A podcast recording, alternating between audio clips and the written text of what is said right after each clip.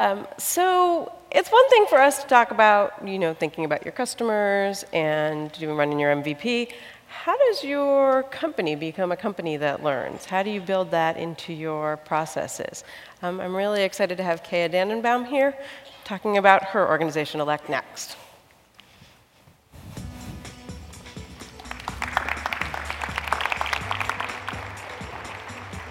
Hi, everyone. Good morning. It is such a pleasure to be in this gathering of innovators and entrepreneurs and to be in a room full of people who love what they do. Is that a fairly accurate statement that the folks in here love what you do? I will definitely put myself into that category. Thank you.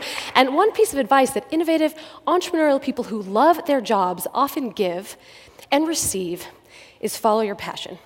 And this is particularly true in the social entrepreneurship and civic tech worlds where my company, ElectNext, lives.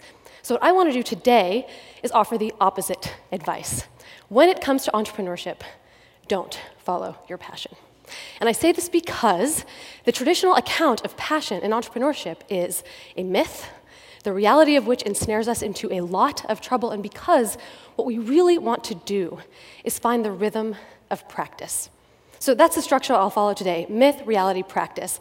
Let's dive into that myth, which goes something like this Google, fueled by passion, persevered through VC rejection after VC rejection, and now they own the world. Or Airbnb, fueled by passion, sold cereal boxes to scrape together the first $25,000, blinked, and were worth a billion. And I am not exempt from this at all. I mentioned my company is ElectNext, and my fantasy story goes exactly like that. Keya that's me, ran a campaign, got an idea, fueled by a passionate belief that every person should be equipped with the information they need to be an engaged, effective citizen, founded a company that revolutionized American democracy. Whew. IPO'd in five years. We can't forget that part. So that is the passion. Uh, sorry, that is, that is the myth of passion. So, what's wrong with believing it, with thinking that my passion will just carry me to startup success? Well, to answer that question, we need to turn to a little science behind the reality of passion. So, this is the myth again. We start out intensely passionate, maybe there's a blip in there. Basically, we just ride that to glorious outcome when actually this is the reality.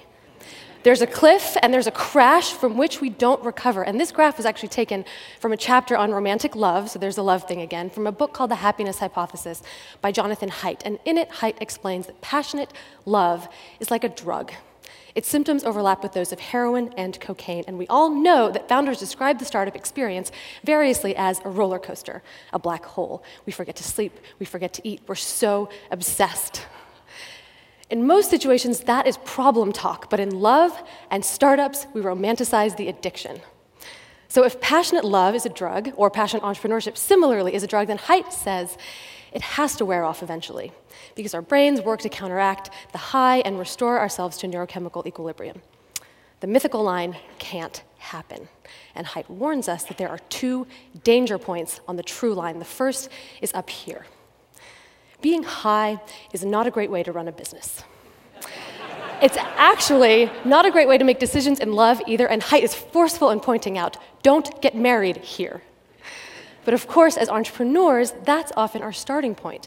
We identify a problem, we envision a solution, and it's exhilarating. And riding on that high, we make a lot of getting married like major life altering decisions, like quitting school or our jobs, splitting equity with co founders, bringing on investors two years ago at ElectNext, envisioning a political world transformed by technology. I was sitting up there doing all of those things. Danger point two is the inevitable crash. This is where myth confronts reality, and the mistake a lot of people make here in the case of love, Haidt tells us, is to break up. Because you think that if I had the magic, I would be up there, but I find myself in this ditch, so clearly it wasn't meant to be. And startups go through this exact same thing, right? Because we begin so starry eyed and things get so hard and they start to unravel. Similarly, at ElectNext, uh, we've, we've, been here um, now for two years, so I believe that we have made it through this period, but not without a phase of deep internal strife and tough questions and introspection.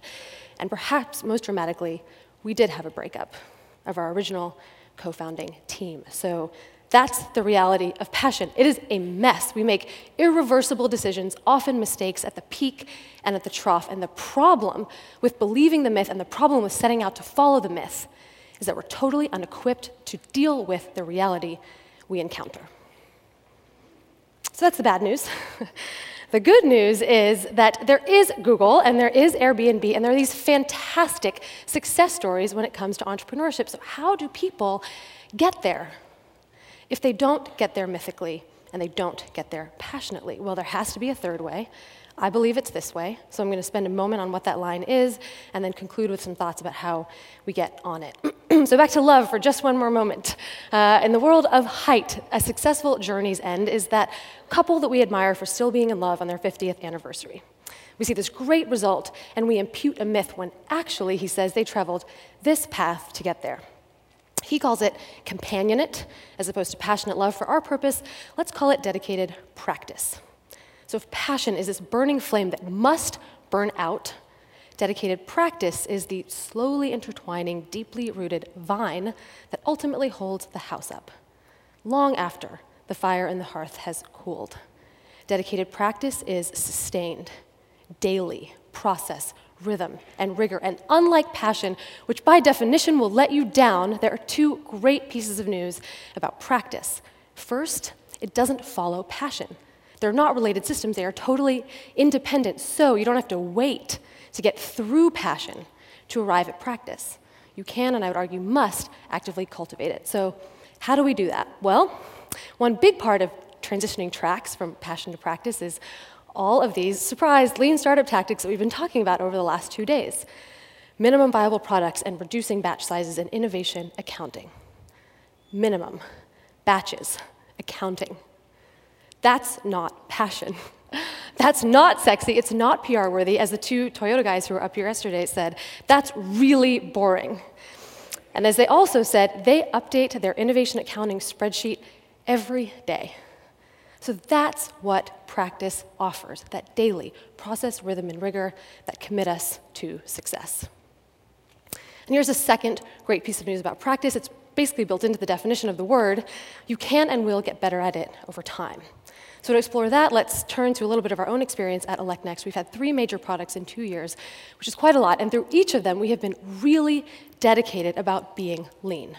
MVPs and cohort metrics and validated learning and the whole thing. But interestingly, even though we've had a consistent application of those principles, the outcomes haven't been consistent at all. And in fact, it turns out we've been getting better at it with each go. So I'll give you three examples cycle times, our concept of minimum, and fear. So, starting with cycle times, uh, the first product that we worked on at ElectNext was this voting tool. It was dubbed eHarmony for elections. We worked on that product for 18 months.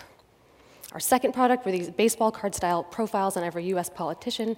We worked on that product for a mere six months, and most recently we pivoted to something we're calling featured perspectives. It's basically expert commenting for the news, and we did that in a matter of weeks. And in the book, Eric says, ask any entrepreneur who's pivoted, and they will tell you they wish they had made the decision sooner. 18 months on a product we ultimately retired. Yes, I wish we had made that decision sooner, but the good news is that with practice, we've been able to reduce um, or to accelerate our cycle times over time. We've also su successfully reduced our concept of minimum. So, again, with that first product, the voting tool, eHarmony for wait a second, for the eHarmony for elections, um, the original concept of that was to help you vote all the way down your ballot, president to dog catcher. So we launched something that only matched you to presidential candidates, and we thought we're being totally minimum.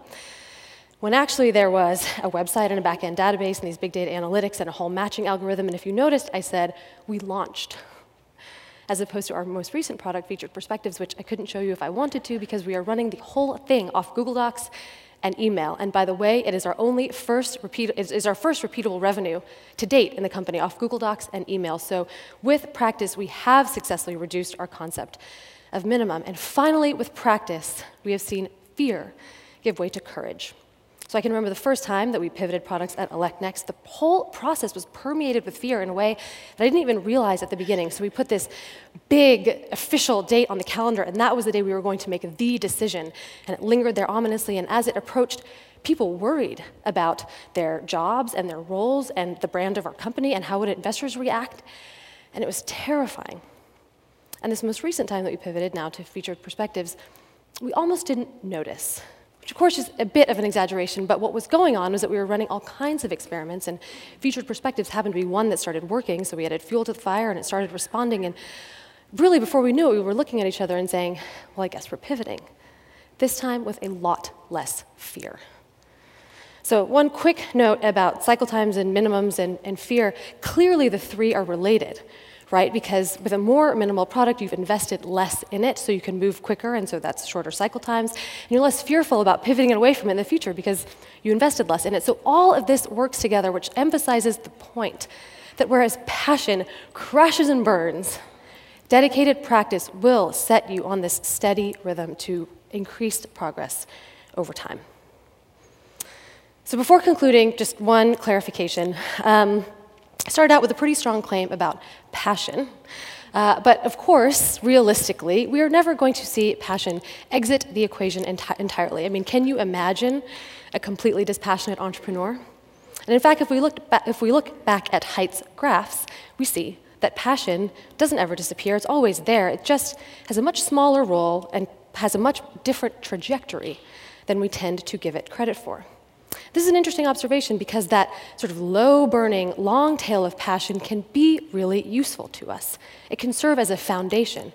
It can be that place to plant our foot when we want to pivot. It's that magnetic pull that keeps our compasses pointing north. And there is no doubt that at ElectNext, through the midst of all the uncertainty and the chaos that is founding a startup, we are oriented by that original passion in believing that every person should be equipped with the information they need to be an informed, effective citizen.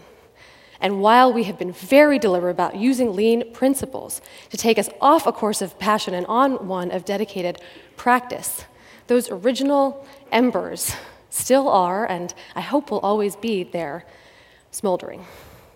So, when it comes to entrepreneurship, don't follow your passion, and I hope that knowing this, equipped with this take on the role for passion in entrepreneurship as you all learn to build lean organizations that pivot, you will seek practice to channel your passion here, and that you will harness your passion to guide your dedicated practice here. Thank you.